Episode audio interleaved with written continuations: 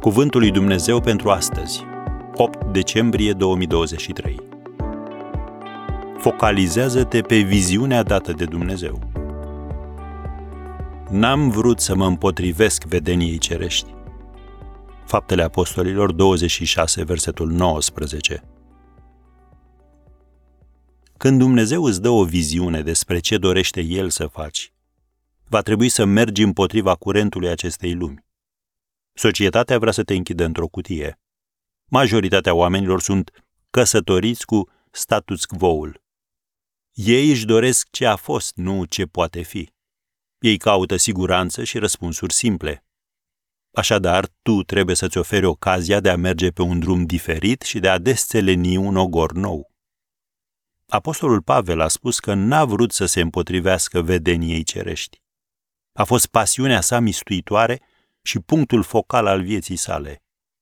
El s-a trezit în fiecare dimineață gândindu-se la ea și s-a culcat în fiecare seară gândindu-se la ea. Iar la sfârșitul vieții sale a putut spune, mi-am isprăvit alergarea, de acum mă așteaptă cununa neprihănirii.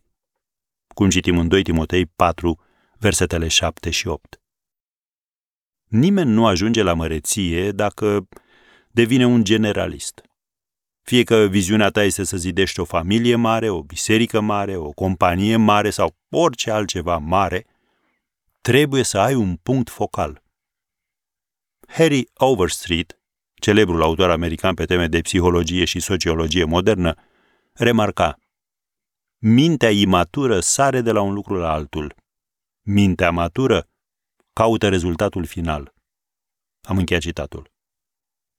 Oare toate domeniile vieții necesită un timp de gândire concentrată? Nu.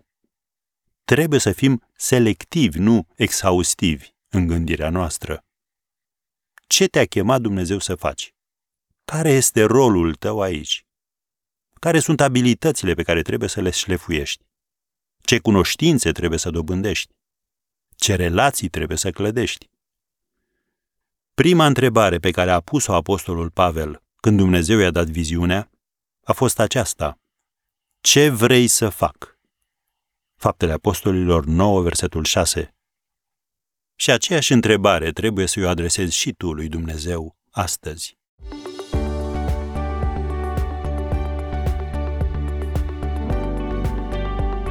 Ați ascultat Cuvântul lui Dumnezeu pentru astăzi, rubrica realizată în colaborare cu Fundația SER România.